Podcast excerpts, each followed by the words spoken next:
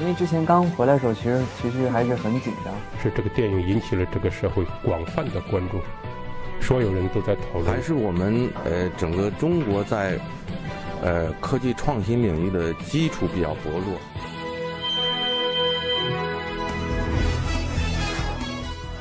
影响有影响力的人，中国新闻周刊。欢迎收听《中国新闻周刊》。本期我们要分享的文章《静默杀手：高血压》，无症状隐匿发病，然而却持续悄悄地造成心、脑、肾、眼底等重要器官的损害。这些特点是高血压病的可怕之处，也是令人们容易对其忽视的重要原因。最新流行病学调查显示，中国当前约有2.5亿高血压患者，患病率呈上升趋势，且随年龄增高而上升。中国高血压防控的问题是一条腿长，大医院医疗水平堪比国外，但另一条腿短，基层防控网络却形同虚设。曾经令世界瞩目的高血压防控的首钢模式，如今已无法复制。中国高血压控制率低，说到底还是医疗模式的问题。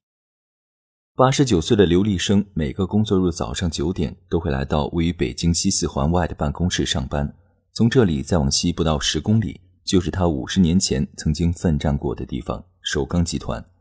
在那里，他曾经做出过在世界高血压防治领域一鸣惊人的成绩。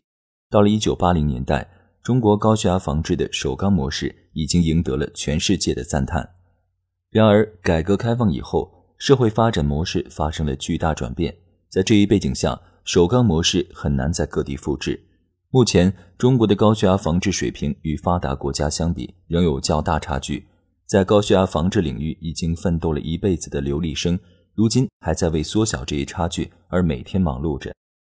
从中国医科院阜外医院副院长的位子上退下来以后，刘立生就将全部精力扑在了自己一手创办的民间机构——中国高血压联盟上。作为世界高血压联盟正式批准的唯一代表中国的成员，他是当前中国防治高血压的主要力量之一。刘立生坐在一间由住宅楼套间改装的装潢普通的办公室里，这位把自己的一生都奉献给了一种疾病的老人，正在和同事们忙着修订最新一版的《中国高血压防治指南》。这一重要的临床医疗文件按计划将于二零一八年三月发布。静默杀手，中国对高血压有着长期且系统的研究。早在一九五零年代大跃进时期，当时医疗界就提出了。让高血压低头，让肿瘤让路的口号，将高血压作为控制慢性病、非传染性疾病的抓手和切入点。一九五八到一九五九年，中国进行了第一次高血压人群抽样调查，结果发现成人患病率为百分之五点一一。一九五九年，中国高血压诊断标准制定，并将原发性高血压称为高血压病，对高血压的分期做了详细说明。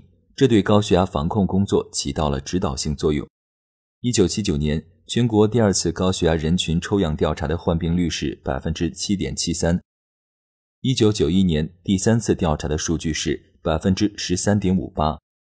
二零零二年的全国营养与健康状况调查被看作是第四次高血压调查，当时的患病率是百分之十八点八。原发性高血压是指。人体动脉收缩压或舒张压高于正常标准，但除此之外未能发现导致血压升高的确切病因。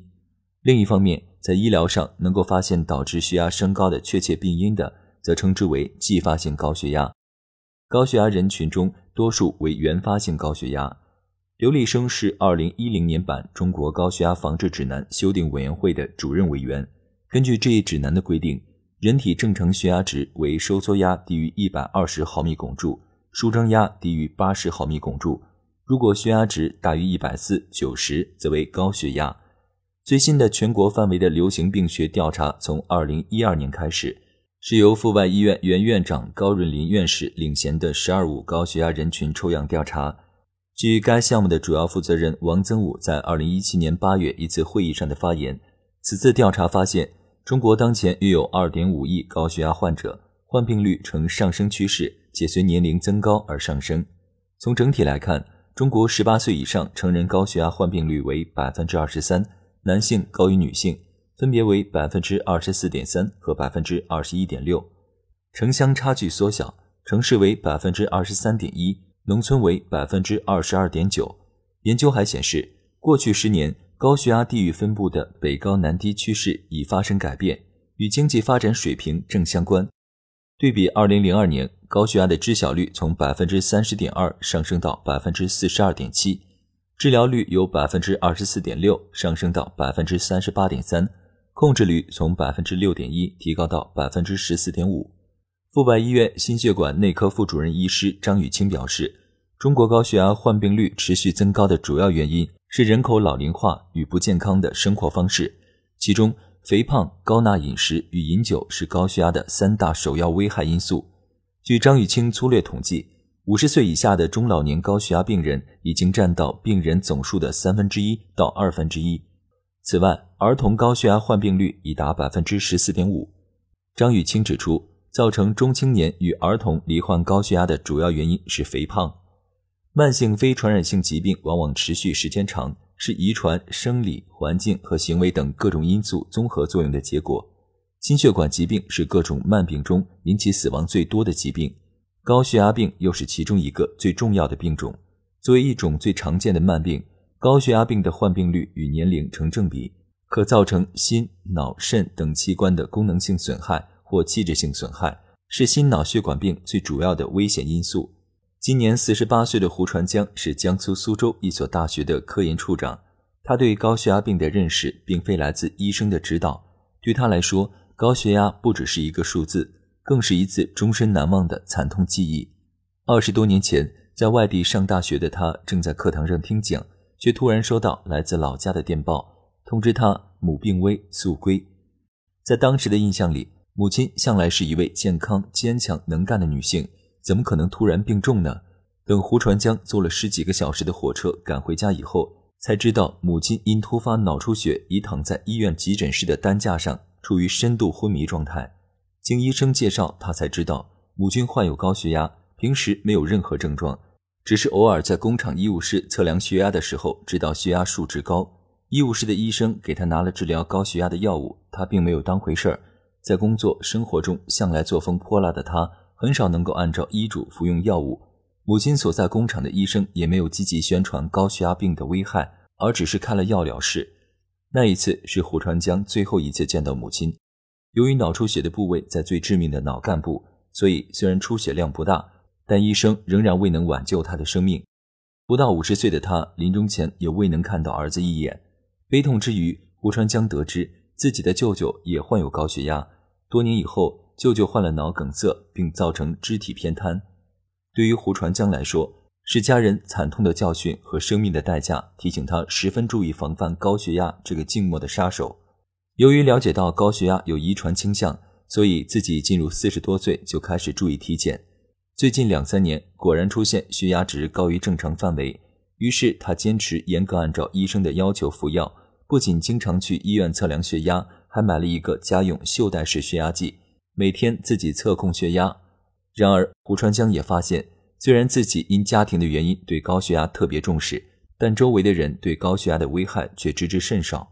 的确，大多数原发性高血压从中年以后开始发病，进展缓慢，病程长达十多年至数十年，初期很少有症状，约半数患者因体检或因其他疾病就医时测量血压，才偶然发现血压增高。